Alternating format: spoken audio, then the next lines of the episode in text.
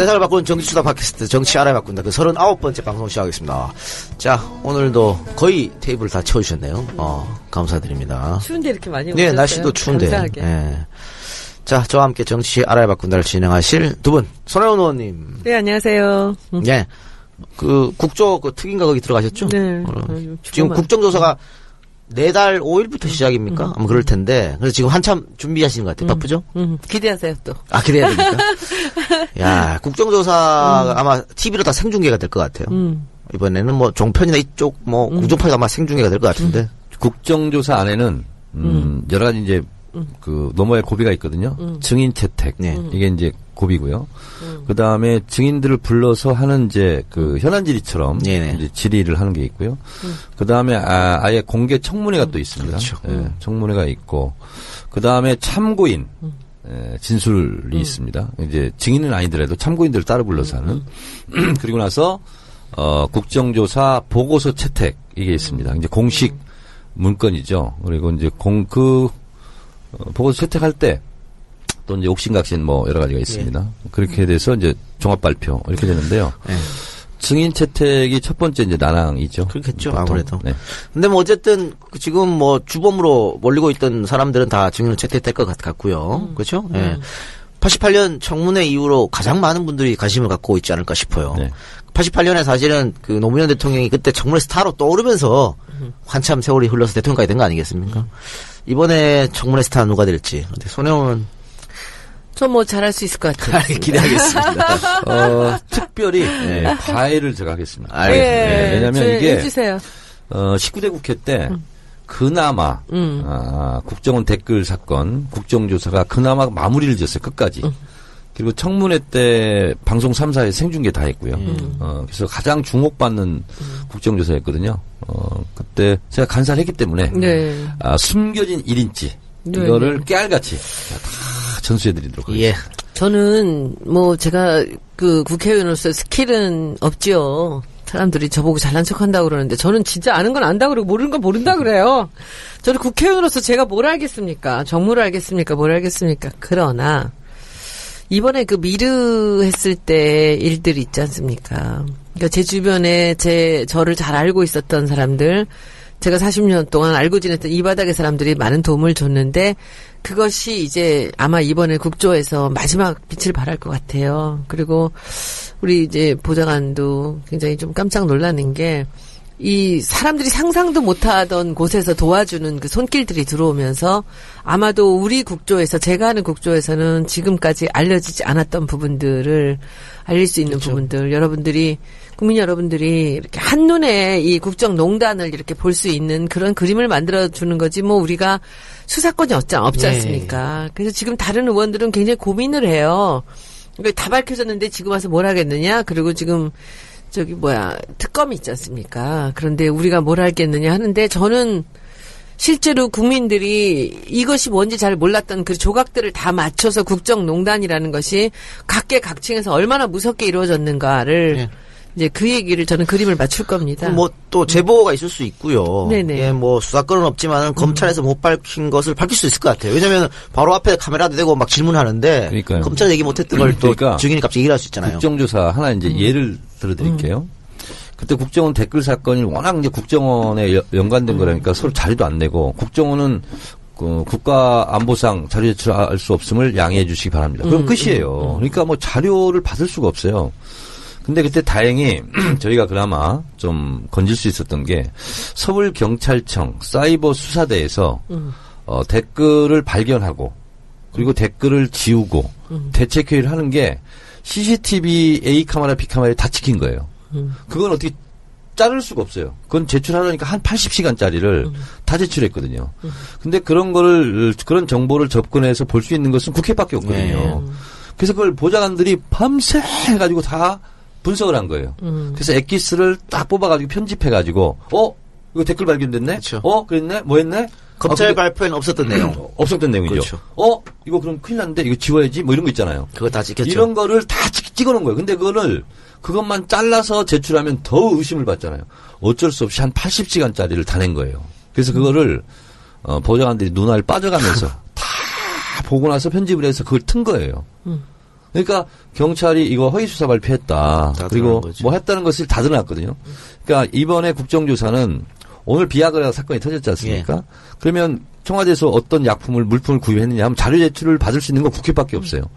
그걸 분석해가지고 내면 판단은 국민들이 하는 거예요. 네, 그러니까 네. 꼭 정답까지 국회의원들이 다 적어줄 필요가 없어요. 저도 그렇게 생각해요. 이미 많은 부분이 알려졌고 매일같이 뉴스가 이렇게 쏟아져 나오지 않습니까? 네. 그래서 우리는 그 국민들이 상상하면서 조각을 맞추게끔 하는데 저는 이번에 대박 사건이 하나 있어요. 이게 저도 막 가슴이 떨리는 그런 일들이 그런 덩쿨이 그냥 뿌리째 나올 줄을 모르고 시작을 했는데 이제 그런 좀 놀라운 일들도 있고 그리고 이 국정농단의 깊이가 굉장히 깊고 넓게 퍼져 있다라는 네. 것을 좀 알 수 있었고요. 그래서 아마 저는 열심히 할 수 있을 것 같고 그리고 많은 사람들이 주변에 도와주고 계십니다. 전문가들이 많이 붙었고 그리고 생각지도 않았던 데서 아무도 부를 수 없는 증인들을 제가 부를 한- 뭐 부를 수 있을 것 같고요. 그러니까 이번 국조는 저하고 좀 긴밀하게 음. 대화를 좀 많이 하자고요. 예. 왜냐하면 방향을 언제 어느 순간에 타이밍을 뭘 잡고 뭘 먼저 이 우선순위 정하고 있잖아요. 자료도 언제 이걸 까고 뭐 이게 타이밍 맞추는 게 이게 저는 이제 언론하고 좀 같이 하려고 생각하고 있어요. 굉장히 예. 음. 그 언론하고. 당연히 같이 하고요. 음. 네. 기대하겠습니다. 음. 자, 그리고 정청래 의원 지난주에 동거차도 또 다녀오셨네요. 글쎄 말이에요. 아, 참 인사를 안 했네요. 네. 네. 여러분 안녕하십니까. 이 시대의 참 참견인 네. 정성래입니다. 모든 것을 다 참견합니다. 백수니까 뭐. 네. 예. 뭐 한국일보하고도 대담도 했던데. 아, 그건 뭐 오래전에 했어요. 아, 근데 이번에 새롭게 기사 올라온 거? 네, 네, 맞습니다. 아, 오래전에 했는데 기사가 새롭게. 아니, 한 달, 한 3주 전, 전에. 3주 전에? 아, 네, 그랬어요? 네, 예. 네, 그렇습니다. 동거차도는 어떻게? 동고차도를 29명이 갔어요. 어, 토요일 날 갔는데 어, 저희가 이제 내려가면서 음, 동거차도에서도 촛불 집회를 하자. 아, 그래서 동거차도에서 촛불 집회 했어요. 주민들도 오고 아, 여섯 살짜리 사랑이도 같이 하고. 어, 그래서 박근혜 퇴진하라, 세월호를 인양하라, 진실을 인- 인양하라, 그리고 사람부터 구하자. 거기 아직도 미수습자 아홉 명 있으니까 그렇게 하고 그 다음에 팽목항에 또 나와서 4시에 또 했어요. 팽목항에서 했는데 어 저도 미처 어 깊이 생각하지 못했는데 정말 그때 우리 간 사람들 다 울었거든요. 미수습자 어 은화 엄마 아빠하고 다윤이 엄마 하는데 이분들이 너무 서러웠나 봐요. 왜냐하면 어 토요일 날 1월 11월 12일 날 광화문에 100만 촛불이 모였잖아요. 음. 근데 거기는 7명, 8명밖에 없었대요. 가족들만 미수습자 가족들만 있었던 거야. 그러니까 본인들만 소외받고 외면받는다 이렇게 생각한 거예요. 왜 거기 사람들이 못 들어가잖아요. 아니 아니 팽목항에 팽목항에 아, 그래서 이번에는 광화문 백만 촛불 앞에서 자기들 억울함을 좀 호소할 수 있도록 자기들도 발언권 신청하겠다. 좋죠. 그래서 그렇게 하시라고 예. 이렇게 했는데 너무 마음이 아프고 그리고 본인들 소원이 유가족이 되는 거예요. 예. 유가족이 너무 부러운 거야. 그래서 저기는 시신인데도 그 찾아서 그래도 장례를 치르고 어디 고- 공, 묘지공원에 가 있는데 그 아이들 있잖아요. 몇 명 꽤 비어 있대요 지금. 지금은 유가족이 아니고 실종자 가족. 실종자, 미수습자 가족. 네네네. 알겠습니다. 하여튼 의미 있는 곳에서 의미 있는 촛불을 들었다고 뭐 그런 생각이 들고요. 자, 어제 진짜가 나타났다 시즌 3 첫 방송 녹음이 있었고 오늘 업로드가 됐는데 많이들, 음, 들어주시기 바라고요 제목이 진짜가 나타났다예요? 네. 진삼이야, 진삼이. 진삼이. 좋은 것 같아, 이름이 우리, 진삼. 우리가 진투했고, 어, 우리가 진투. 예. 어, 진삼이 너무 좋은 것 같아, 진삼. 진짜가 나타나서 three, three는 three인데 진삼이. 예. 진삼. 그래서 어제 뭐 추미애 대표 직접 출연해서 할 말 못 할 말 다 자기 할 말 하고 갔어요. 갔고 뭐 제 얘기는 안 했어요 혹시? 안 했어요. 시간이 있겠어요. 아유, 정말. 그리고 이제 진짜가 나타났다 녹음 때문에 저희 녹음 일정을 좀 변경하겠습니다. 음. 그래서 저희가 매주 수요일 날 9시 했지 않습니까? 그러니까 너무 늦게 우리가 끝나니까 힘들어서 화요일 날 7시 반으로. 음. 아유, 잘 됐어. 난 예. 밤녘 너무 늦었었어요, 여러분들. 예. 그죠? 끝나면 맨날 12시야. 그러니까. 그래서 자, 다시 한번 알려드립니다. 다음 주부터 정치 알바는 매주 화요일 음. 저녁 7시 반에 안가에서 하고요. 진짜가 나타났다는 매주 수요일 7시 반 안가에서 합니다. 우리 7시에 네. 뭐 먹을 거 사다가 여기서 밥 먹고 그러고 시작해요. 네네네네. 그렇게 하면 되죠. 그러면 어 어, 성산 이동 어, 대림 아파트 앞에 있는 블랙조끼 사장님께 에, 안내 말씀드립니다. 화요일 날 어, 10시쯤으로 옮길 겁니다. 뭐야 여기 끝나고 가는 거예요? 끝나고 가는 끝나고 거예요. 맨날 가. 수요일 날 12시에 갔거든요. 예, 그집 치킨 진짜 맛있더라. 맛있잖아요. 어, 진짜요? 네. 맛있어, 치킨이. 희한해. 성산 이동. 저 치킨 고객길. 안 먹잖아요. 거기 한번 같이 가요. 치킨 안 먹는다니까요. 딴 아, 것도 그래요? 있어요. 음, 다른 거, 왜 다른 거 치킨을. 못 먹어요? 안 먹는다니까 못 먹기는. 옛날에 먹고 두드러기 나고 나서부터 아, 못 먹었지 초등학교 아, 때. 그래요? 박근혜 때문에 안 먹는 거 아니야? 아니요. 그러면 저거 먹어야지. 치킨 먹을 게 있으면 저한테 주세요. 저는 진짜 치킨 좋아해요. 아 그래요. 네. 음. 알겠습니다. 여러분 하여튼 이 바뀐 거 어, 잊지 말아 주시고요. 자, 아유. 지난주 일요일 날 검찰의 중간 수사 결과 발표가 있었는데 청와대에서 거부, 수사 거부하고 역공으로 나왔습니다. 그리고 어, 오늘 그 사실은 뭐 며칠 전에 사의를 표명했다 그래요. 법무부 장관하고 민정수석하고. 뭐 근데 그 이제 보도가 오늘 나왔고 대통령 아직 사표를 수리하지 않고 있다고. 이런 다양한 시사 이야기 또 조경이 아까 언급했습니다만 청와대에서 각종 수사대와 급기야 프로포폴까지 프로포폴이 아니지 비아그라까지. 아이 참나. 야 이게 비아그라가 또 실시간 검색어에 막 올라오더라고요. 아, 실, 실시간 검색어? 내가 있잖아요. 어, 88적이 더 웃기잖아. 88점. 오랜만에 오랜만에. 정청래가 실검에 올랐다고 누가 캡처해서 보냈더구만. 아, 근데 음. 그 그냥 비아그라를 사면 되지 왜 또 카피약은 왜 샀을까? 아 그게 아니라 네. 그거는 약 제약업계 일인데 네. 그 하나 세상에 유명한 이제 뭐 사리돈이 유명한 예, 게 예. 나왔다 그러면 거기 성분은 똑같지만 그 이름을 쓸 아, 수 없는? 아, 제품들이 그렇군요. 나와요. 그거를 카피약이라 그래요. 예. 네. 근데 그래서- 그 88정이나 이제 비아그라가 있고 그다음에 또 이제 자이데나라는 게 동아제약에서 나왔고요. 예. 뭐 별게 다 있잖아요. 그 그렇죠. 아류들이. 근데 예. 그 중에 하나가 88정인데 그런 것들이 비아그라 하나 빼놓고는 나머지는 다 카피약이라고 불러요. 음, 하여튼 그렇게 해서 약 이름도 좀 많이 지었다면서. 약 이름 비아그라는 안 줬어요? 안 줬어요. 그렇게 이상한 이름은 저는 비아그라 원래 있던 이름이고 자이데라가 웃기지 않아? 자 이제 되니 그런 거래요.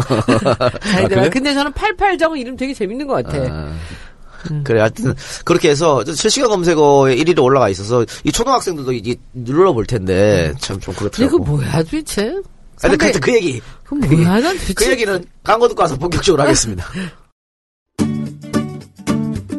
2017년 나만의 특별한 다이어리를 찾고 있나요? 1년이 아닌 내 인생의 3년, 5년, 10년 기록을 한 권에 담을 수 있는 가네쉬 다이어리를 소개합니다. 3플래너 3년 다이어리는 새로운 각오를 다지시는 분들에게 권해드려요.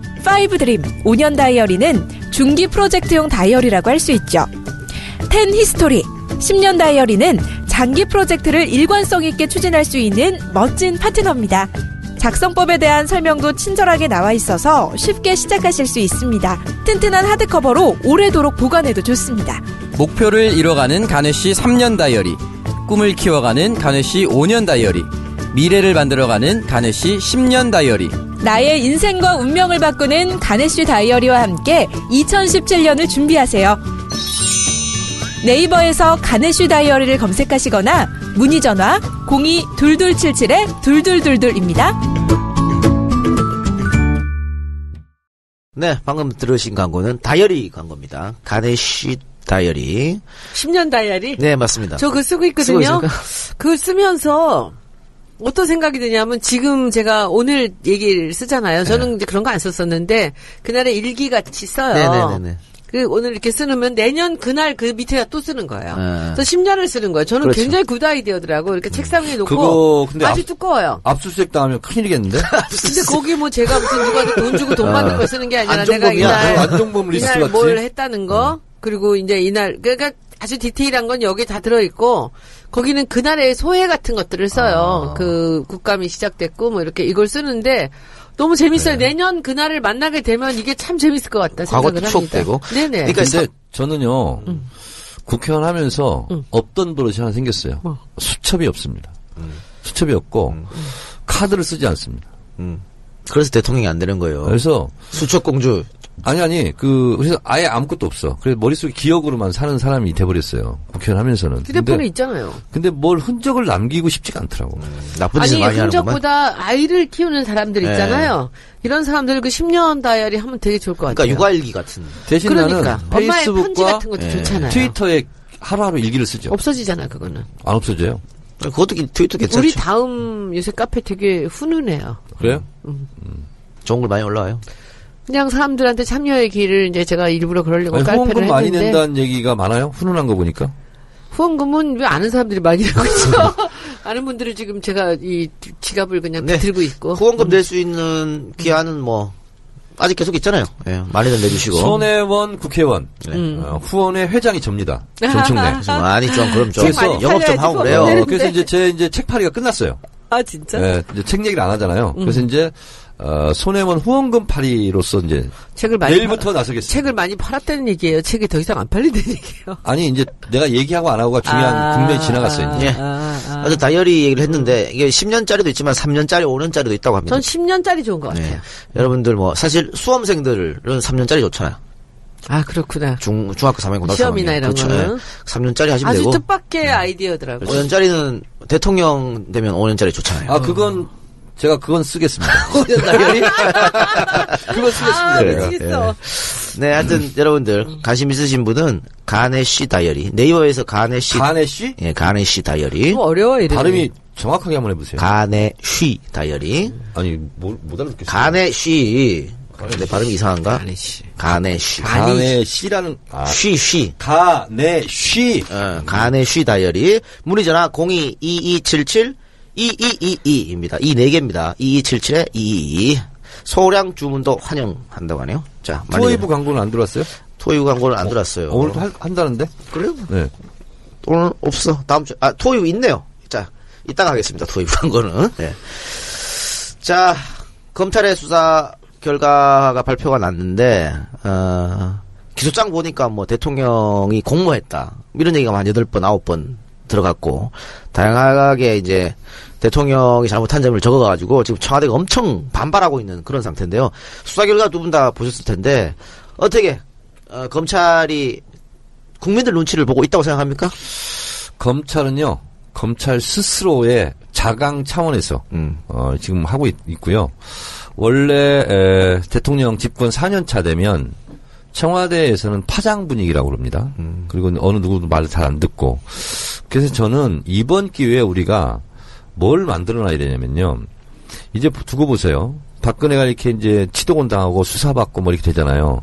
다음 대통령이 조금만 잘못하면 수사해라, 수사받아라, 뭐 이렇게 되거든요. 그래서 이건 순실공화국보다 더 센 게 사실은 검찰공화국입니다. 그래서 검찰 같은 견제받지 않는 권력이 있으면 항상 문제가 돼요.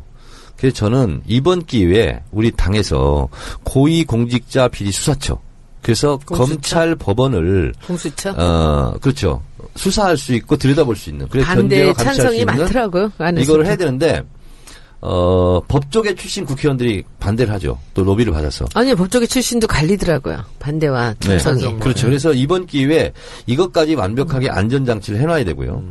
근데 지금 검찰이 수사를 뭐 잘하고 있는 듯하게 보이는데 그걸 우리가 놓쳐서는 안 될 관점은 뭐냐면 어 검찰은요 어 칼을 휘두르기 시작하면 한도 끝도 없습니다. 어, 그래서 지금 박근혜한테 뭐 수사하고 뭐 세게 나오고 하는 것을 마냥 박수칠 일만은 아니다. 민주공화국 체제에 맞게 검찰도 견제할 수 있는 세력이 있어야 된다. 지금 없다. 그래서 고위공직자 비리 수사처를 만들어서 제대로 된 검찰의 칼을 휘두를 수 있도록 해야 된다. 그러니까 대통령 임기 초반에 이런 게 났으면 검찰이 이렇게 수사 안 했겠죠. 못합니다. 사람이 죽어가니까 벼룩이 나오는 그래요. 거예요. 네, 그렇습니다. 무슨 그리고 그 옛날에 우리 업계에 어떤 좀 악명 높은 어떤 회사가 있었어요. 근데 그 회사가 유명한 회사였는데 그 회사 출신이라 그러면 얼마나 거기 있었느냐라고 이렇게 물었을 때 거기 들어갔다 빨리 나오는 속도가 유능함의 속도라 그랬었어요. 근데 오늘 그 최재경 주석 저기 수석 같은 사람 보니까 일주일 됐대 임명장 예, 받은 지. 그러니까 왜 나왔겠어요? 그러니까 일, 임명장 받은 지 5일 만에 지금 사표 쓴 거예요. 네. 근데 왜, 왜 나왔겠어요? 그럼 자연스럽게 그쪽으로 가봅시다. 지금 답이 없는 거죠. 때. 최재경 수석뿐만이 아니고 김현웅 법무부 장관도 사표 같이. 냈습니다. 이제 지금은 큰일 났지. 음. 저게 무너져 내리는데, 근데 여러 가지 왜, 안팎으로 다 무너져 내리는데, 제 생각에는 저 사람 나온 이유가 두 가지인 것 같아요. 예. 하나는, 여기 더 있다 큰일 나겠구나라는 생각이 하나 들었을 거고, 그리고 거기 그 유영아라는 변호사 있잖아요. 예. 이 양반이 대통령 옆에서 그냥 완전 일거수일투족을 다 지금 쥐고 있는데 거기서 그거 어떡하겠어. 오늘 아까 종편 잠깐 보니까 급이 다른 두 법조인이라고 얘기를 하더라고요. 그러니까 민정 최재경 같은 경우는 이렇게 생각했을 가능성이 많습니다. 왜냐하면 어차피 집권 4년 차는 잘 말 안 들어요. 청와대 말을. 근데 지금은 더더욱 말을 안 듣겠죠. 근데 본인이 할 일이 없는 예. 거예요 지금. 그렇죠. 그러니까 크게 보면 세 가지 같은데 일단은 첫 번째는 송영환 말처럼 지금 무너져 내리는 집에 자기 있을 필요가 없는 거고 지금은 본인이 뭐 할 수가 없는 거예요. 그렇지. 그런 게 하나 있고 이 정도인 줄은 몰랐지. 예, 그렇죠. 들어갈 때만 해도. 두 번째는 유영아가 갑자기 쑥 들어와서 박 대통령이 유영아 말, 말만 듣고 그렇지. 이러니까 자기가 설 자리가 없고 그렇지. 세 번째는 사실은 민정수석하고 어, 법무부 장관은 검찰 수사를 받아야 되지 않습니까? 지휘도 그렇죠. 하고. 근데 이게 무너져 버렸어요. 이번에 사실 박 대통령 수사 보면 검찰이 보고를 안 했습니다. 안 했기 때문에 그럼 그 자리에 있을 필요가 없는 거죠. 아니, 수사 정보를 고스란히 피의자한테 갖다 넘기는 꼴이잖아요. 네. 그러니까 검찰로서도 네. 보고를 하기가 그랬을 것 같아요. 예전엔 다 했잖아요. 네. 근데 이번에는 안, 안 했던 거 네. 아니에요. 그렇기 때문에 그런 여러 가지 이유로 사표를 쓴 것 같고요. 또 재밌는 거는요. 어, 청와대가 사상 누각이란 표현을 쓰면서 검찰 수사를 맹비난을 했거든요. 네. 그러니까 그것도 웃긴. 거지. 격세 지감이 들더라고. 아니 자기가. 임명한 검찰인데 그런 얘기를 하고 있는. 세상에 그렇게 그온 말에, 국민을 그렇게 그 말에 검찰이 진짜 화가 많이 난 것 같아요. 그렇죠. 네, 보도 내용을 쭉 보면 얼마나 지네들을 정호성 녹음. 파일 있다. 이거 깔 수 있다. 그러니까. 10초만 까면 니들 다 죽는다. 촛불이 횃불이 될 것이다. 네. 한번 까볼까? 공소장은 그냥 공포탄이야. 어, 이거 그렇지. 구체적 증거는 우리가 적시하지 않았어. 그렇게 얘기하고 있어요. 예. 한번 해볼까? 어. 이러고 있어요 지금. 그러면서 창고 대방출이라는 단어를 썼습니다. 창고 대방출도 예. 있었고. 그러니까 특검 하기 전에 창고를 대방출할 수 있다. 네. 그런 얘기까지 했기 다 나온 때문에. 거지. 그 메모 잘하는 사람들은 이렇게 걸리는 거야. 메모하지 마세요 앞으로도. 근데 지금 이게 녹음 파일 공개하면은 10초만 그걸 공개하면 촛불 횃불이 된다 그랬지 않습니까? 네. 이 발언 때문에 또 지금 설왕설래입니다. 과연 뭐가 들었길래 뭐 지금 최순실한테 뭐 어떻게 하라는 얘기겠지. 그 거나 누구 아니면 하라는 뭐 얘기. 뭐. 최순실이 정호성한테 정말 하대하는 듯한 표현이다. 지금까지 밝혀지지 않는 그런 녹음 파일 증거일 가능성이 많죠. 음. 지금까지 근데 언론에 공개되지 않은. 최순실의 하대 정도는 우리가 충분히 뭐 상상할 수도 있고 그런 여자다라고 볼수 네. 있지. 근데 그게 아니라 저는 박근혜 대통령이 육성으로 우리가 상상 못했던 그런 지령들이 내려가는 얘기일 거라고 저는 생각합니다. 근데 지금 검찰이요, 사실 제대로만 수사를 하면 어느 누구도 검찰이 수사망을 빠져나갈 수 없습니다. 일단 대한민국 검찰의 수사력이 굉장히 세계 수준급이고요. 그 다음에 컴퓨터 분석이라든가 이런 것은 포렌식이라든가 걸다 복원하고요. 그래서 내가 어떤 분한테 들은 얘기인데 본인이 이제 수사를 받은 사람이에요. 특검 때문에. 했는데 자기가 돈 받았는지 안 받는지를 입증하기 위해서 자기 주변 한 200명 통장을 싸그리 계좌 추적을 하더라는 거예요. 근데 그거는 언론도 포착이 안 돼요. 근데 그렇게 하거든요. 그래서 제가 몇 번 얘기한 것처럼 200명. 박 근혜 정권에서 통신 내역을 조사한 것이 제 안행이 때 3년간 집계를 해보니까 7,500만 건이에요. 통화 내역을. 무지막지하게 수상 필요하다면 그냥 가져가는 거거든요. 그래서 제가 봤을 때 언론에서는 보도가 안 됐지만 정호성이다, 안중범이다 그러면 주변 사람들 있잖아요. 수십 명, 수, 수백 명 있잖아요. 통장 계좌 다 봤을 겁니다. 예, 그러니까 들어가면 꼼짝 못 하는 거예요. 고작 할 수 있는 게 묵비공간밖에 없어요. 근데 어쨌든 이 통화 녹취록은 그대로 특검을 옮겨가는 거 아니에요. 네. 모든 자료가. 네. 그럼 언젠가는 밝혀지겠네요. 뭐라고 얘기했는지. 옛날에 박지원 대표가 탈당하기 전에 우리 당에 있을 때 수사받았잖아요. 우리한테 막 그러더라고. 검찰에 잡혀갈 때는 절대로 그 핸드폰 뺏기면 안 된대. 예. 거기 모든 게 다 들어있잖아요. 어, 한강으로. 너무너무 괴롭다는 거야. 그래요. 그래서 그, 제대로 하면 예. 그 어느 누구도 법망을 빠져나갈 수 없어요. 하여튼 검찰이 지금 부글부글 끓고 있는 것 같아요. 이런 발언까지 한 거 보면. 또 검찰 내부 통신망에 지금 인천지검의 이환우 검사가 대통령을 체포해야 된다. 이런 얘기가 있었고, 이 이환우 검사 말고, 또 오늘도 이환우 검사도 실시간 검색에 올렸던데, 이 이환우 검사 말고, 다른 일반 평검사들이 계속 수사진들 응원하고 격려하고, 대통령 수사해야 된다고 계속 평검사들이 그렇게 그 검찰 내부 통신망에 쓰고 있다고 합니다. 이런 거 보면, 검찰 스탠스가 지금 어떤지 보여주는 거겠죠. 그러니까 체포는 가능한 것이 내란 외환을 제외하고는 형사소출을 받지 않는다. 그것은 기소당하지 않는다는 거거든요. 근데 기소하고 수사는 다른 거거든요. 수사를 하고도 기사는 기소는 헌법 때문에 퇴임 이후에 할 수도 있는 거예요. 그러면 수사를 하기 위해서는 강제조사, 소환조사, 체포영장 다 할 수 있는 거거든요. 그래서 그것은 위법이 아니에요. 그래서 체포영장 받아서 수사하는 강제수사하는 것이 가능하고 저는 검찰 포토라인을 세워야 된다고 생각해요. 음, 돼서 이, 이, 이 대로 나오면 검찰 포트라인 세워야죠. 음. 자, 그리고 이번 검찰 발표에서 대통령이 1차, 2차 대국민 담화 한 거 다 거짓말이라는 것도 다 거짓말이지. 예, 들통이 땜빵으로. 그냥. 아, 왜 저럴까? 금방 들통날 저기 옆에 있는. 것들이 저런 사람들이 주 코치를 하는 거예요. 그러니까 지금 이 박근혜 정권에서 제가 보기엔 제일 큰 문제가 인선이에요. 예. 그러니까 지금 최순실이가 자기 주변 사람들 진짜 호스트바에서 만난 애를 회사를 대표를 시키고 다 아는 사람 아니에요. 지금 장관도 야 너 아는 사람 없냐? 우리 삼촌 있어요. 예. 우리 선생님 있어. 그 양반은 저기 그 김동 김종덕 장관이 그런 거죠. 어, 그러니까 김상률 손혜원 의원 후배시라면서요. 후배죠. 근데 김종덕 장관. 아니 그런 그 사람 착한 사람인데 장관감은 아니잖아요. 근데 우리가 흔히 생각하는 그 업계에서 최고로 어느 정도 당- 명망이 있고 실력 있고 장관을 해서 그 그 분야의 탑이 될 만한 사람이 장관으로 가야 되는 거 아니겠어요. 그런데 이 지금 최순실과 박근혜 대통령이 지금까지 사람을 쓴 건 그게 아니야. 내가 아는 사람. 네. 누가 누구 친척, 내가 아는 사람의 누구 아들, 누구 사위. 우병우도 그렇게 간 거죠. 그렇죠. 예. 그리고 그러니까 그거는 뭐냐 하면은 안심이 되는 사람이죠. 말 잘 듣는 사람이고. 이런 식으로 사람을 쓰다 보니까 전문가들이 없는 거죠. 그러다 보니까 최수실 같은 친구들 말을 들으니 그 옆에 변호사들도 그런 애들이 있는 거고 거기서 그냥 땜빵으로 그냥 대통령한테 싫은 소리 한마디 못하고 그냥 그 복종만 하던 사람들이 지금 이제 급한 상황에서 이렇게 근데 저렇게 갑자기 땜빵을 하는 지금 거지. 갑자기 궁금한 생각이 뭐. 드는데 한번 물어볼게요. 만약에 음. 어, 박근혜 대통령이 손혜원 당신 문체부 장관 하시오. 음. 한 2년 전에. 그랬으면 했을 안것 같아요, 안 했을 것 같아요? 나는. 안 갔어요? 나는 안 가지. 나한테 우리 오지도 않아. 아니 만약에 그런 제안이 왔으면 아, 나는 안 가요. 미쳤어. 안 간. 이유를 얘기해 보세요. 박근혜 싫어하거든 원래.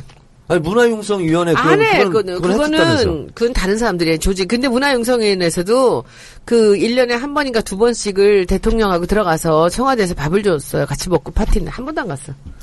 그 못 가겠더라고 나는 그거. 지금 얘기하니까 생각이 나는데 뭐가 또 생각나? 문화융성위원회 이거 처음 만들 때 일단 취지는 좋았잖아요. 좋았죠. 갑수형한테 제안이 갔대. 음. 아 그래요? 참여하라고. 어. 근데 안 갔어? 아, 안 갔다, 안 갔다 그러더라고. 잘 안 갔네. 그러니까.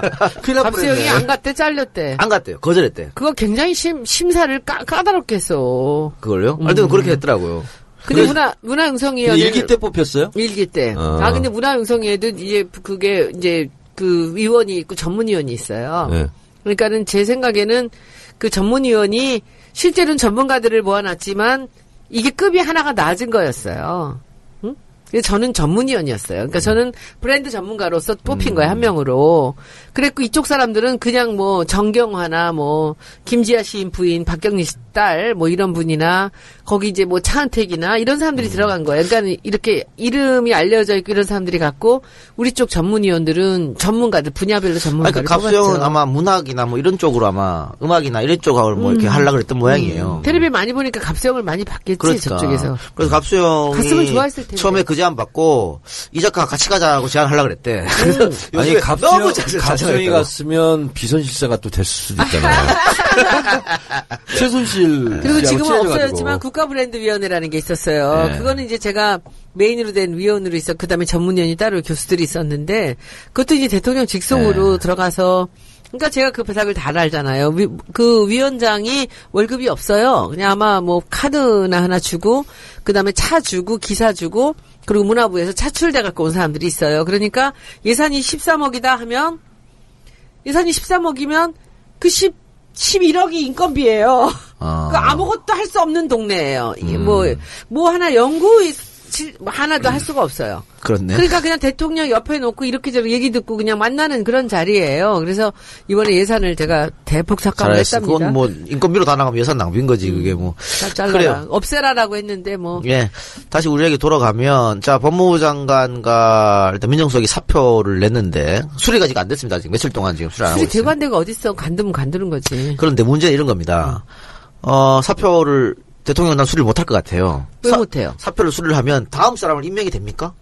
임명이 안 되잖아. 누가 지금 이걸, 이걸 맡아겠어요?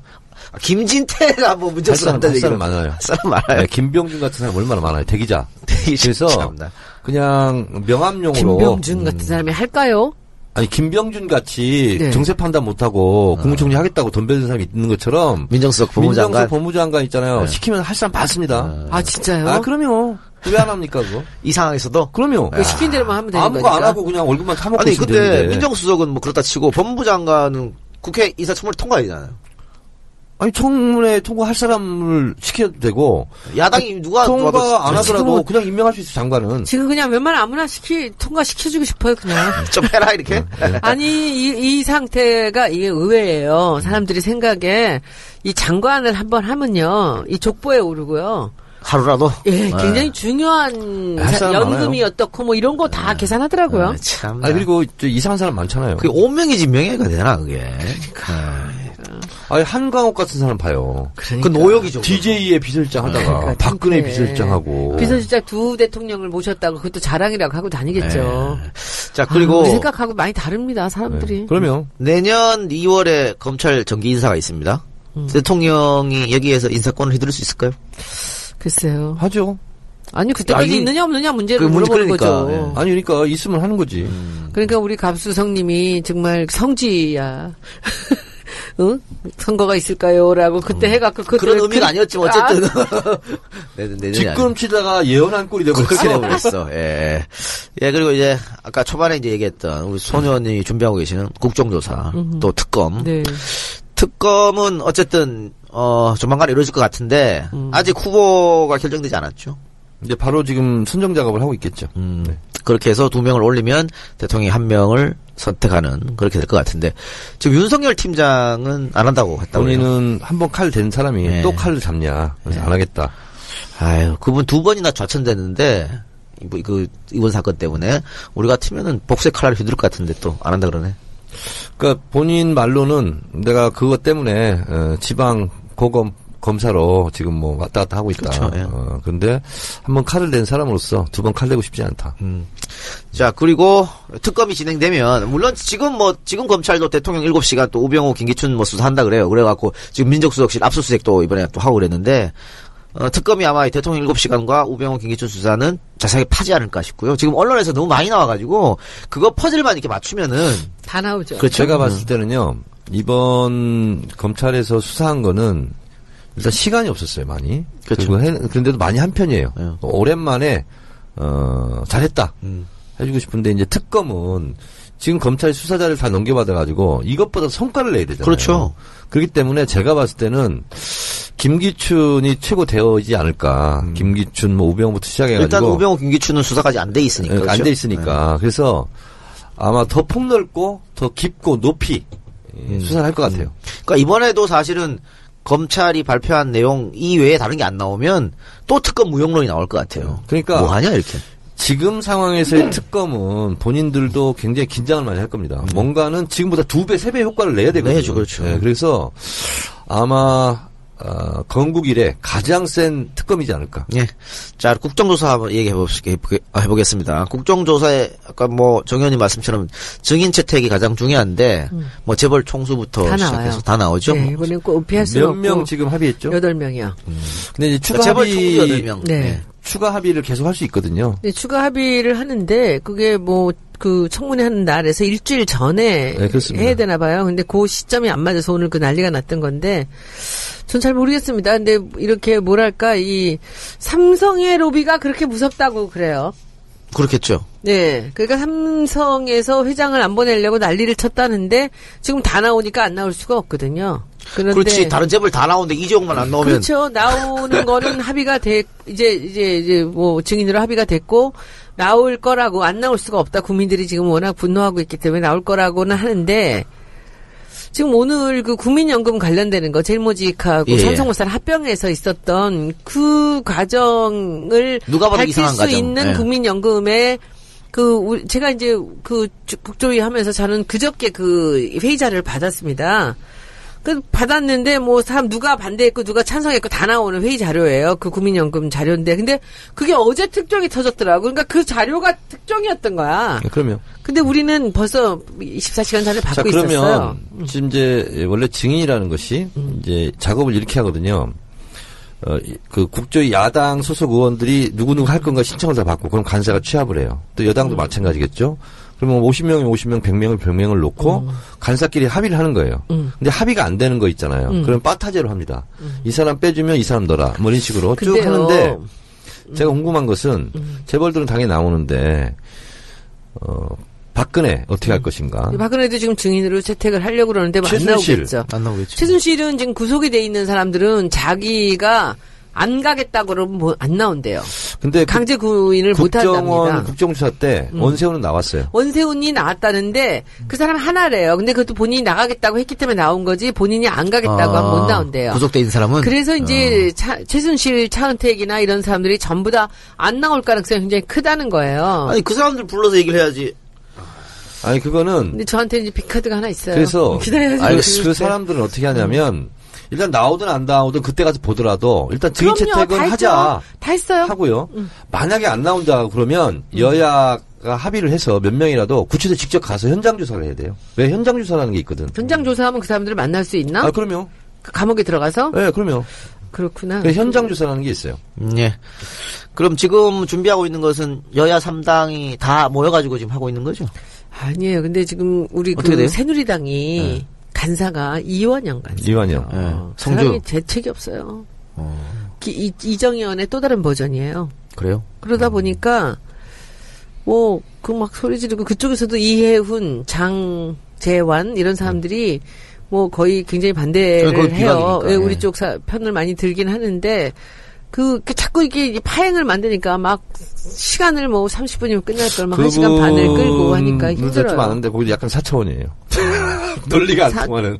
그러니까 뭐 굉장히 독특해요. 그런데 이제 여기서 제가 요번에 우리가 깔 수는 없는데 이제 제가 제기하는 것 중에 하나가 우리가 지금 제일모직하고 삼성물산이 이 둘이 합병을 하면서 국민연금이 대주주인데 국민연금이 그거를 합의에 찬성을 해주면서 거의 국민연금의 돈이 5천억 이상이 까졌다는 거거든요.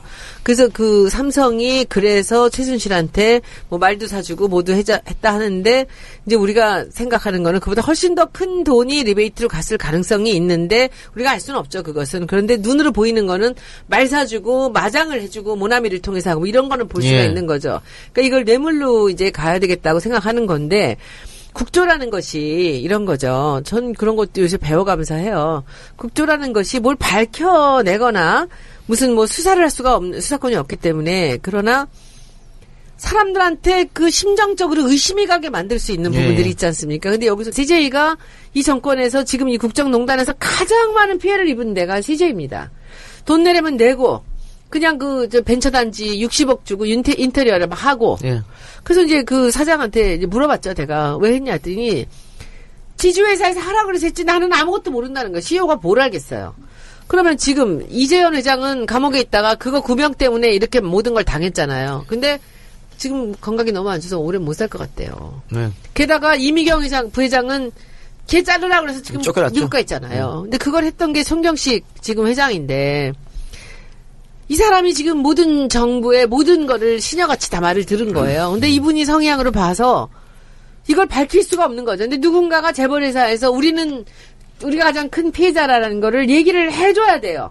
그것이 제일 최고의 방법인데 그거는 쉽지는 않을 것 같아요. 제가 보기엔 CJ나 그 조양호 의장 같은 사람이 조양호 의장은 또 평창 올림픽하고도 걸린 게 있지 예, 않습니까? 그렇죠. 연기를 좀 해야 이분은 된다. 정말 너무 지금 분한 지금 상황인데 저는 이럴 경우에 국조를 통해서 이 사람이 자기 분을 한번 풀어보면 예. 좋겠다라고 생각은 하지만 쉽지는 않을 것 같아요. 그래서 국조를 요- 이게 뭔가 한번 해보겠다고 생각을 하고 들여다 보니까 할 수 있는 게 참 많이 없습니다. 삼성 이재용은 나오기를 했어요, 안 했어요? 나옵니다. 나오기를 했죠. 나오는데 이제 오늘 문제가 국민연금 관련된 사람들이 삼성 증인이 막힌 거죠. 이재용은 가장 소원 사항이 뭐였을까? 수건 사업 딱두 가지예요.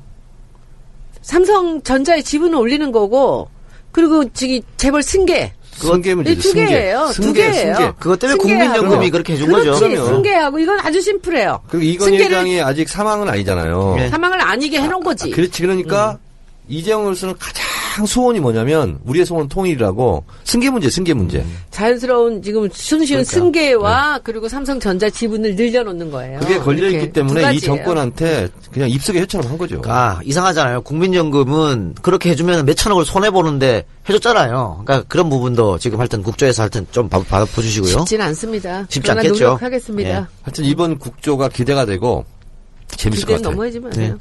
그리고 방금, 제가 하는 일만 재밌을 거죠. 방금, 그 라이터 소리는 정청래 의원이 담배 핀 소리입니다.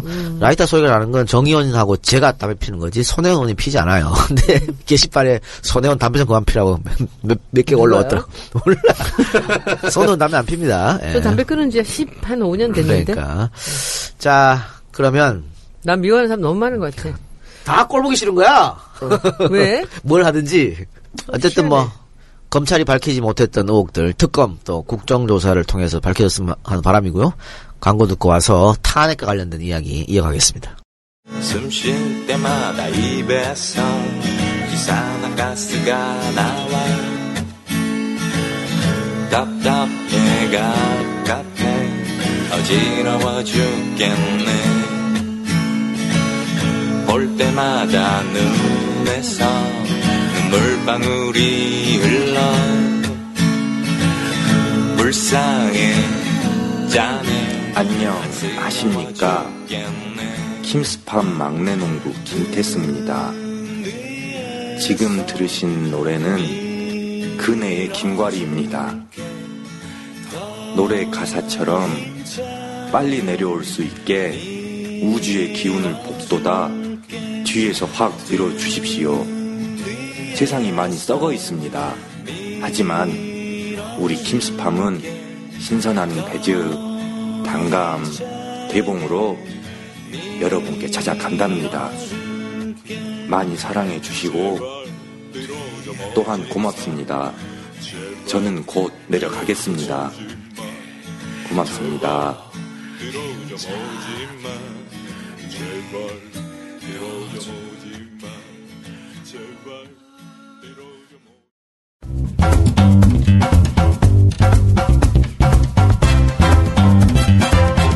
여행의 시작은 작은 설레임으로부터 바쁜 일상 속에서 탈출을 원하시나요? 아무 생각 없이 휴식을 만끽하고 싶으신가요? 그렇다면 부담 없는 비행거리, 맑은 공기, 반짝반짝 에메랄드빛 바다가 기다리는 괌 사이판으로 오세요. 가족여행, 친구들과의 여행, 커플여행, 허니문까지 부담 없이 계획할 수 있는 여행지 괌 사이판. 아무것도 하지 않을 자유가 펼쳐집니다. 일률적인 패키지 일정에 내 시간을 맞추는 것이 싫다면 투어이브와 상의하세요. 항공, 호텔, 현지 투어, 렌터카까지 원하는 품목 하나하나 맞춤 설계를 해드리는 컨설팅 전문 여행사입니다. 원하는 것만 예약할 자유, 모든 것을 예약할 자유, 괌 사이판 여행은 투어이브와 준비하세요. 상담은 02-777-7233, 포털에서는 투어이브 검색해주세요. 네. 정청래 의원이 좋아하는 킴스팜 광고고요. 목에 좋은 배주스 매일 먹고 있어요. 매, 매일 먹고 있습니다. 아주 좋아졌어요. 네. 또 투어이브 투어이브 예, 괌 사이판? 사이판 예. 이번에 동거차도에 같이 갔어요. 그 같이 사장님이. 갔습니까? 예. 잘 된대요? 좀 된답니다. 그리고 저분이 그 손님들이 이제 예약하시면 정청래 의원 책이랑 제 책을 네. 또 줘요 하나씩 좋은 선물로. 사람이다. 오늘 어, 세 군데 계약했나봐. 세권 그렇죠. 갖고 가지고 사인해 줬어요. 예. 어, 진짜. 저도 세 권, 세 번, 세권 사인했어요. 그래서 제가 말씀드리는데 에, 다른 곳으로 여행을 가실 분들은 괌 사이판으로 바꾸세요? 어, 장소를 좀 변경해 주시기 바랍니다. 아니, 다, 다른 데도 하신다 그런 것 같던데? 아니야 주로 괌 사이판이에요. 주로 감사, 어, 네. 주로 감사이판인데 다른 네. 곳도 하신다 그랬어요. 네. 노인네 모시고 한번 감사이판 한번 가볼까요? 그리고 많은 분들이 이 작가도 가기로 했잖아. 난 3월. 3월에. 예. 많은 분들이 내년 4월 이후로 견적을 문의 많이 하시는데 4월 이후는요 항공 요금, 호텔 요금이 결정되지 않아 가지고 아직 안 된답니다. 그러니까 더울 때 4월이. 네, 4월 이후로 가시고 싶으신 분은 내년 1월쯤에 전화 한번 주시면 고맙다고 하네요. 예. 자, 겨울방학이 얼마 안 남았으니까 겨울방학 관련해서 전화 문의 많이 달라는 부탁이었습니다. 저도 광고 있습니다. 아, 뭘 자꾸 돈도 안 받고 광고를 해줘. 어, 이번 주 금요일 어. 11월 25일 저녁 7시 본인 광고구만. 노무현 재단 광주 지회에서 정청래 시국 강연회가 있습니다. 5.18 기념관에서. 있습니다. 음. 그 다음 주는 광주 시당 강연을 또 갑니다. 네. 하여튼 매주에 강의료는 짭짤해요? 어, 약간 씁쓸합니다. 짭짤하지 않고. 그러나, 갑니다. 예. 지난주에 돈에 관심이 없어. 너무 좋아. 하만이라는 네, 곳을 갔잖아요. 하만이죠. 저는 음. 난생 처음 밟아본 땅인데, 저는 시골이기 때문에, 음. 아니 뭐 많이 오면 한 4, 50명 오겠지. 예. 근데 야, 200명이 넘게 어, 왔어요. 진짜로. 아, 진짜 깜짝 그럼 그 놀랐는데 에너지를 다 받고 너무 오잖아요. 좋았어요. 음. 너무 좋았어요. 그래서 제가 군 단위로 이제 많이 가야 되겠다 그런 생각을 합니다. 음. 좋네요. 군 단위에 있는 어, 의미 있는 음. 어, 활동을 하시는 분들 어, 쪽지로 신청해 주시면 아, 뭐야? 제 가 다 갈 겁니다. 다 가시려고? 다 가려고. 왜냐면 군 단위를 가야 돼요. 대통령 나가려는 것 같아요. 그러다가 지금 표받다지기 하는 것 같아. 맞아요. 네, 지금 뭐 엄청난 지금 표박까지 한번 정청래 의원 가셔가지고 강의 한번 하고 그러면 동네 사람들 못 잊을 거야. 있습니다. 네. 그러니까 그분들한테 굉장히 좋은 기회죠. 다들 뭐 행사 같으면 큰 도시, 대도시에서 하잖아요. 음. 저는 가본 중에서 가장 나- 인상에 남는 게 태백입니다. 처음이래요. 아, 좀 네. 이름 있는 사람이 예. 와서 강연을 한 게 태백이 생긴 일이 처음이라는데 많이도 안 왔어요. 그래서 저는 많이 오는 게 별로 중요하지 않아. 40명이 빗속에서 텐트 치고 이렇게 강의를 듣는데 정말 감동적이었고 소수지만 더 애틋하고 더 정이 가더라고요. 그래서 숫자와 관계없이 한 사람이라도 부르면 가야 되겠다. 이런 생각을 하고 있어요. 저는요 지난주에 서울시당 그 신입사 아니 우리 이제 우리 당의 신, 신입당원 신입당원들 아카데미. 에서 이제 강의를 했는데요. 막 열광적이었어요. 말도 못했어요. 이 메일도 많이 오고 쪽지도 많이 오고 너무 좋았는데 한 이틀 지나고 나서부터는 이제 욕을 하기 시작하는 거예요. 네, 누군가. 네. 이제 그날 왔던 사람들은 아닌 것 같고요. 뭐 인터넷으로 봤거나 뭐 이러면서 제가 문 대표 지지자들을 욕을 했다는 거예요. 내가 그분들을 왜 욕을 해? 그러니까 이재명 그 시장이 이 지지도가 오르는 것은 이분이 마케팅적으로 사람들이 원하는 걸 한 발 앞서서 하기 때문에 오르는 거다. 다 우리 편이니까 이 사람이 올랐다. 나중에 경선에서 자기 지지자들을 통째로 이긴 사람한테 줄 수도 있고 서로 간에 주고받고 할 수 있는 저도- 그런 스마트한 네. 사람들이라면 나는 좋겠다 해서 너무 좋았거든요. 근데 이쪽에서 이쪽 대로 욕하고 이쪽에서 이쪽 대로 욕하고 뭔지 모르겠어요. 그러니까 저도 그 영상 봤는데 네. 지금 이재명 시장의 지지율이 오르는 것은 문 대표 지지율을 뺏어온 게 아니고 아니거든요 전혀. 예, 안철수나 보수 측들 중도를 지금 그 반기문 무장층을 지지율 데려오고 예. 있거든요. 그 뺏어온 거기 때문에 네. 문 대표한테 도움이 된다 그런 취지의 발언이 그렇죠. 었는데 어쨌든 욕을 많이 자기들 올렸어요. 편한 대로 그냥 해석을 해서. 욕을 네. 하는 요거 거예요. 관련해서 음. 제가 진짜 속마음 질문을 받았어요. 하만에서. 네. 어, 문 대표 지지자예요. 그러면서 저한테 조용히 와서 긴급하게 물어볼 게 있다는 거야. 그러면서 이제 이재명 지지율이 뜨고 있는데 그거에 대해서 묻더라고요. 제가 그래서 혼자 들을 게 아니다. 같이 다 듣자. 그래서 뒤풀이한 장소에서 제가 예정에도 없던 짤막한 5분 강연을 했어요. 뭐냐면 어, 제가 이렇게 얘기했더니 굉장히 좋아하시더라고. 나는 이재명 지지율이 일단 안철수보다 높았으면 좋겠다. 당연히 그런 최근 건 높았어요. 네, 그리고 안철 이재명은 더 올라갔으면 좋겠고 안철수는 더 내려갔으면 좋겠다. 예. 그렇다고 해서 문재인 지지율이 내려가는 거 아니다. 문재인도 같이 동반상승하거든. 그리고 멋있게 아름답게 경선하고 그렇죠. 그리고 공동 선대위원장을 진 사람이 맡아주고 지지자들이 다 합류하고 그렇죠. 그래야 정권 교체가 그 가능하다. 그리고 우리의 이것은 갉아먹기가 아니라 캐파 더 파이가 더 커지는 거다. 그랬더니 아 그런 거예요? 당연히 파이를 그러면 키우고 있는 사람들이. 너무 그 좋아하더라고 안심도 하고 그래서 어 어느 지지자들 간에 이렇게 하다 보면 열정적이다 보면 좀 거친 언사도 나오고 그러는데 그것은 정권 교체를 멀게 하는 일이에요. 그럼요. 네, 그래서 서로 내가 지지하는 후보를 좋은 점을 자꾸 얘기하고 나중에 합쳐서 시너지를 가- 일으켜서 가면 되는 거죠. 그러니까 뭐 이것저것 다 공격하고 정말 별 어, 해서는 안 될 말까지 해서 경선을 해서 누가 한 명이 됐는데 그 떨어진 사람 지지한 사람이 그 사람 찍고 싶겠냐고 붙은 사람을 아니. 그래서 힐러리 샌더스도 그렇게 된 거 아니에요? 그러니까 저는 더 제가 좀 저는 그렇다고 제가 뭐문 대표님 지지자들이나 저를 욕한다고 제가 그 사람들하고 싸울 마음은 없습니다. 왜냐하면 우리 편이 있기 때문에. 그런데 이제 제가 좀 어이가 없는 게 지난번에 방송에서 왜 제가 문 대표님 얘기 이렇게 하잖아. 그러면 문 대표랑 친한 척 하지 마라, 잘난 척 하지 마라. 이제 그러면은 제가 문 대표랑 친합니까, 안 친합니까? 저는요. 진짜 이 힘든 판에 문 대표 때문에 들어온 사람이에요. 문 대표 한마디로 2012년에 약속했기 때문에 저는 모든 걸 버리고 들어왔고요. 그리고 지금도 문 대표님한테 굉장히 직언을 많이 합니다. 안경테 바꾸라고 옛날로 돌아가라고 도루 다 해서 안경테 바꾸시게 했고요. 머리를 왜 자꾸 올백을 해갖고 박지원스럽다는 얘기를 들으십니까 했더니 여기 윗머리가 자꾸 빠져가지고 여기를 좀 가리고 싶은 거예요 이분이. 그래서 올린 거래요. 그래서 스타일 바꿨더라고요. 아침에 누가 이상하게 머리에 바르는 거 무슨 무스 같은 거를 이렇게 누가 선물을 했는데 그 사모한테 물어봤다. 왜 머리를 위에 자꾸 올리셨더니 막 깔깔대고 웃으면서 그거를 갖고 혼자서 머리를 감고 위를 이렇게 올려서 올리더라는 거예요. 여기 빠지신다고. 그래서 올린다고 빠진 게 안 보이는 건 아니니까 사람들이 좀 이상하다니까 그냥 약간 흐트러뜨리는 그 나이 드신 분이 머리가 앞머리가 그렇게 흐드러지는 것이 어울리는 사람이 별로 없습니다. 근데 문 대표님 그래서 그런 거 이상한 거 바르지 마시라고 얘기하라고 그렇게 얘기를 했고 이- 저는 문 대표님하고 가까울 수밖에 없는 게 제가 문 대표님을 도우러 들어왔기 때문에 그렇습니다. 그리고 솔직히 제가 이재명 시장을 만나던 안 시장을 만나던 안 지사를 만나던 항상 저는 그 사람들을 보면서 늘 그 생각을 해요.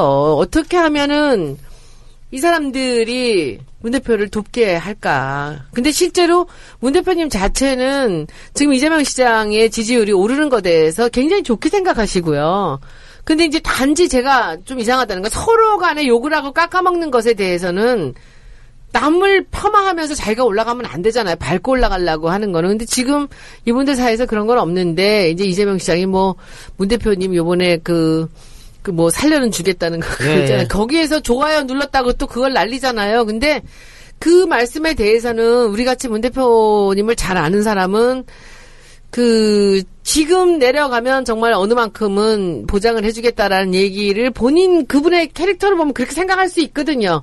그러나 이제 지지자들이나 다른 정치가들이 보기에는 그게 아니라는 거죠. 죽여야 말 된다는 얘기를 했죠. 수도 있죠. 그렇죠. 예. 말 실수라고 볼 수 있는 부분들도 있고 그분이 그렇게 생각할 수 있는 거를 우리가 막을 수는 없죠. 근데 그런 말씀을 하시는 거는 잘못된 거라는 생각은 해요. 왜냐하면 그런 얘기를 듣고 사람들이 그, 이, 수긍하지 않는 사람들이 많이 있기 때문입니다. 그래서 그런 것들 때문에 좋아요를 눌렀다는 건데, 아, 저는 제발, 그, 문 대표님 지지자들이 문 대표님을 보호하시면서 우리 그, 악성 종량들을 물리치시기를 바래요. 저는 진짜 요즘에 얼마나 마타도가 많은지 몰라요. 문 대표님에 대한 게 이상한 지금 자, 그 댓글들이. 여기서요. 제가 그걸 막아주셔야죠. 드리고, 드리고 싶은 말씀이 어, 손혜원 의원을 욕하거나 정청래를 욕하거나 그분들은 진정한 문재인 지지자는 아니라고 봐요. 그래요? 그리고 문재인 지지자인 척 하면서 알바짓을 한 사람이 있어 그럴 수- 있습니다. 그래서 네. 거기에 그 너무 우리가 있고. 일희일비 할 필요가 없고. 아, 저는 그렇진 않고 네, 서- 그리고 서- 이게 뭐랄까 가슴이 아파요. 아니 그러니까 거기에는 분명히 작전 세력도 있고 그래요. 그래서 저는 그 혹시 뭐 문재인 지지자인 척 하면서 나를 와서 욕할 이유는 없잖아. 근데 그 가- 타고 들어가서 한번 봐요 내가 이전, 다 이-. 이전에 무슨 글을 썼는지 아, 다 보지. 그러면 냄새 금방 나는 알지. 사람들이 있어요. 근데 너무 거기에 신경 쓰지 네. 맙시다. 어쨌든 뭐, 이 발언으로 인해서 또, 역시 이재명 지지하는 것들이라서 너 난리 나겠다는 생각이. 떠들어요. 나는 아니던데 아직은. 아직 아니야? 근데 두 분은 이재명 지지자던데 뭐, 정청래가 다 자기는 아니래. 정청- 한판 게시판에 서대원 의원 다, 다 올라오고 있어, 지금. 정청래가 이재명을 지지한다고 이재명 지지자가 공언을 했대요. 그래요. 네, 그래요. 하여튼 뭐, 이기는 편, 우리 편 합시다. 네. 그러니까 자, 왜들 그런지 모르겠어. 뭐, 시간이 지나면 조금 더 과열될 것 같긴 한데, 또 저는 뭐, 또 나름, 그, 우리 지지자들 사이에서도, 음, 스스로들 이렇게 또, 정화되지 않을까 생각됩니다. 지성의 힘을 믿습니다. 예, 발휘가 되겠죠. 네. 자, 그럼 탄핵 이야기 가봅시다. 뭐, 지난주 또 우리가 탄핵 얘기를 했습니다만, 어제 추미애 대표가 진짜가 나타났다에 나와가지고, 그런 얘기를 했습니다. 26일 촛불 집회까지는 시간을 주겠다, 대통령한테. 그 안에 결단을 내려라. 그렇지 않으면 내주, 그러니까 다음 주부터는 이제 탄핵 절차 뭐 돌입하겠다. 이런 것 같은데 아마 이게 당론인 것 같아요. 내달 2, 3일 날 뭐 한번 내보겠다는 거 아니에요? 네, 그렇죠. 예. 그런데 이제 문제는 새누리당 의원들이 이제 얼마나 또 동참할 것인가지 않습니까? 근데 지금 이게 김영 투표인지 알았는데 무기명 투표더라고요. 그러니까 자기가 탄핵을 찬성, 반대 이게 나오지 않는 겁니다. 누가 누가 그러니까. 비밀 기표소 안에 들어가서 투표를 하는 그렇죠. 거죠. 네. 어. 그래서 이거를 기명 투표로 할 수 있게끔 법을 바꾸자. 이런 주장도 지금 제기되고 있고 지금 법안을 김한정 의원이 냈나요? 예. 어, 냈는데 그 통과 시기는 지금 없습니다. 지금 예, 물리적으로 불가능할 수도 있어요. 그, 그 법이 통과되기까지.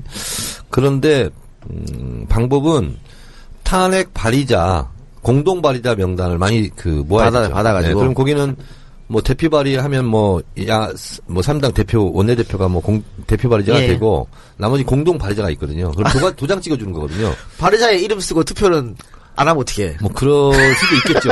어, 그래서 안심하려면 한 250명 정도 모아야죠. 그러니까 이거는 저는 사실은 근데 진짜 김용으로 하는 게 맞는 것 같아요. 역사에 남겨야 되잖아. 당신이 뭔 선택을 했는지 봐야 될 거 아니에요. 근데 우리가. 김무성 대표가 예. 어, 자기 대선 출마하지 않겠다. 예, 그렇죠. 어, 대선 출마를 하지 않는 게 아니라 못 하는 거죠 지금. 그러니까. 여러 가지 상황상. 그리고. 탄핵하는데 자기 숫자를 끌어모으겠다. 그렇게 얘기했어요. 자 그리고 지금 국민의당에서 박지원 대표 또 국민의당 대변인이 더불어민주당 또 특히 문재인 대표를 하루가 멀다 하고 지금 비난하고 있어요. 그래서 네. 참다 못해서 지금 더민주에서 그만하라고 얘기한 것 같고요. 네. 전해철 최고도 그만해라고 얘기한 것 같은데 국민의당은 지금 아니 소위 말해서 막말로 주적이 새누리당인데 왜 여기다 대고 총을 쌀까요? 지금 박지원 국민의당하고 더불어민주당하고 차이가 나는 게 있습니다. 네. 어, 국민의당은 선 국무총리 추천 후 탄핵이에요. 그선 국무총리를 선출하자 하는 것은 욕심이 있는 거죠 지금. 국무총리를 어, 본인들이 입맛에 맞는 사람을 추천하고 조각권을 본인들이 갖고 싶- 싶은 거죠 지금. 어, 근데 이제 그거는 뭐가 앞이다 뒤다를 떠나서 어, 탄핵이 예를 들어서 되면 국무총리는 당연히 바뀌는 거죠. 그렇게 동시에 생각을 해야 되는데 그런데 좀 사심이 들어간 것 같아요. 아니 근데 탄핵을 전제로 해서 국무총리를 바꾼다 그러면 박근혜가 바보도 아니고 그걸 네. 받아주겠어요? 그러니까요. 안 받아주지? 이해가 안 되네. 자, 어쨌든 그건 좀 국민의당이 자제를 해야 될 것 같고요. 어, 이번 주말에 지금 촛불이 한 300만 타오를 것이다. 전국적으로. 이런 예상이 있던데 더불어민주당도 이번 촛불에 참여하는 거죠. 참여하는데 네. 지난주 지지난주는 우리가 청계광장 쪽에 따로 그 무대를 만들었는데 이번에 그 하지 마시자고 얘기를 예. 했고요. 저는 한 2시 정도에 그 세종문화회관 앞에 그 계단에 가서 예. 자판을 벌이려고 그래요. 여러분 다 나오세요. 예. 그래서 두 시? 거기서 예, 2시 정도부터 시작해서 그냥 판 벌려서 저녁 때까지 그 조금. 늦으니까요. 뭐 들어갈 수가 없어. 없어 못 들어가요. 그쪽으로 못 들어가. 그러니까 나 2시 정도 가서 그냥 거기서 먹을 밥 먹고 예. 빵 같은 거 좀 사가지고 가서 저는 그거 한번 있어야 해보려고요. 돼. 음, 조금 아까 주진우 기자가 음. 우리는 따로 어차피 뒤까지 다 안 들리거든요. 예. 무대에서 마이크가. 그렇죠. 그래서 안 들린 그 지점쯤에 음. 주진우 정청래 해가지고 판을 벌리자. 음, 음. 그 맥주 박스 이런 거 있잖아요. 이런 거 올려놓고 뭐 하면 되거든요. 그냥. 우리 계단 앞에서 합시다. 계단 앞은 안 돼. 왜? 너무 복잡해서 안 돼. 무대가 가깝고. 그래서 하려면 어디, 어디에서. 하냐면 세월호.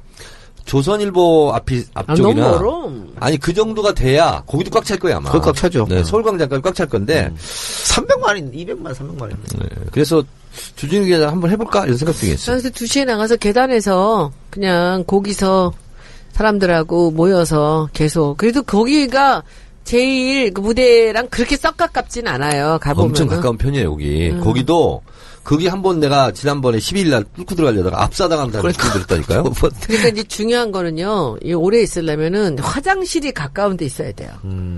그리고 이렇게 드나들는데 이제 그게 그래서 거기도 뭐 일찍 와서 있는 사람들이 있는데 그래도 이제 우리 마포 사람들 한번 가서 한번 해보죠. 그리고 제 지인들 있잖아. 대한문 쪽 앞에서 한번 해볼까? 대한문도 거기도 꽉 차. 거기 꽉 차죠. 맥차죠. 다 각 차 다꽉안 차는데 없어. 어, 맥주 박스 있잖아. 몇 개씩 들고 오자고. 그 싸놓고 거기서 그냥 즉석하는 거야. 즉석이. 어차피 앞에 안 들려. 그러니까 계단에서 하자고 미리 가서 자리 잡으면 네. 거기는 안 돼. 된다니까. 음, 하여튼, 하여튼, 거기는 거기는 너무 복잡해. 자, 여러분들 저희를 찾아주세요. 어디든. 그래서 이 작가. 어, 계단에 갑시다. 주진우, 손혜원 계단에 갑시다. 이렇게 뭉치세요. 어, 알았어요. 자, 장소는 추후에 추후에. 트위터로 계단으로 일찍 공개하도록- 가면 돼. 2시에 가면. 하여튼 추후에 장소를. 공개하고 네. 하여튼 그럼 저도 여러분들 가는 대로 가야 돼. 그렇지. 그럼 무게 무대 잡고서 나 그거 한번 이거 한번 해볼게. 그렇지, 그렇지. 미친 듯이. 아니 한번. 바늘 가는데 실이 와야지. 아, 난 네. 요새 그 이 선동성 선동 능력을 어디다 좀 써먹어야 돼. 그래서 우리 있잖아. 예. 네명 일단 해보자고. 예. 그러면 좋아. 민주당은 따로 이번에는 꾸미지 않는 하지? 않기로 했어요. 그럼 의원들 각자 그 제가 이번에 그 7시간 발표하라 7시간 스티커를 제 개인 돈으로라도 만들 거예요. 그래서 우리도 후원금으로. 7시간 딱 할까? 좋아. 그래, 좋아. 알겠습니다. 근데 난그 산악회 가기로 했는데 어떡하지? 그냥. 즐거운 산악회구나. 예, 예. 그럼 미뤄야죠. 좀 일찍 와야지. 아니, 아니, 미룰 수는 없고. 그래서 4시간에 도착하는 그럼 걸로 했어. 북한산 가요. 버스 한 대는 아예 광화문에서 내리기로 했어. 아, 그래요? 잘 어, 됐네요. 등산복 입고 오시겠네 또. 어, 그렇지. 예. 알겠습니다. 여러분들도 토요일 날 많이 4시부터 그럼 7시까 7시가 아니면 11시까지. 어쨌든 많이 좀 참석해 2시부터 주시고요. 있으려고요. 저희도 어디인지는 모르지만 하여튼 나 만나뵙시다. 녹취한 어머니 이 조끼 입으려고 그래요. 그래서 안전망으로 된 음, 네. 가드를 하려고. 그래서 어 파파이스 청취자하고 어 이이제이 정치알바 청취자들은 뭐야? 저희 집회 장소로 모여 주시기 바랍니다. 100만인데?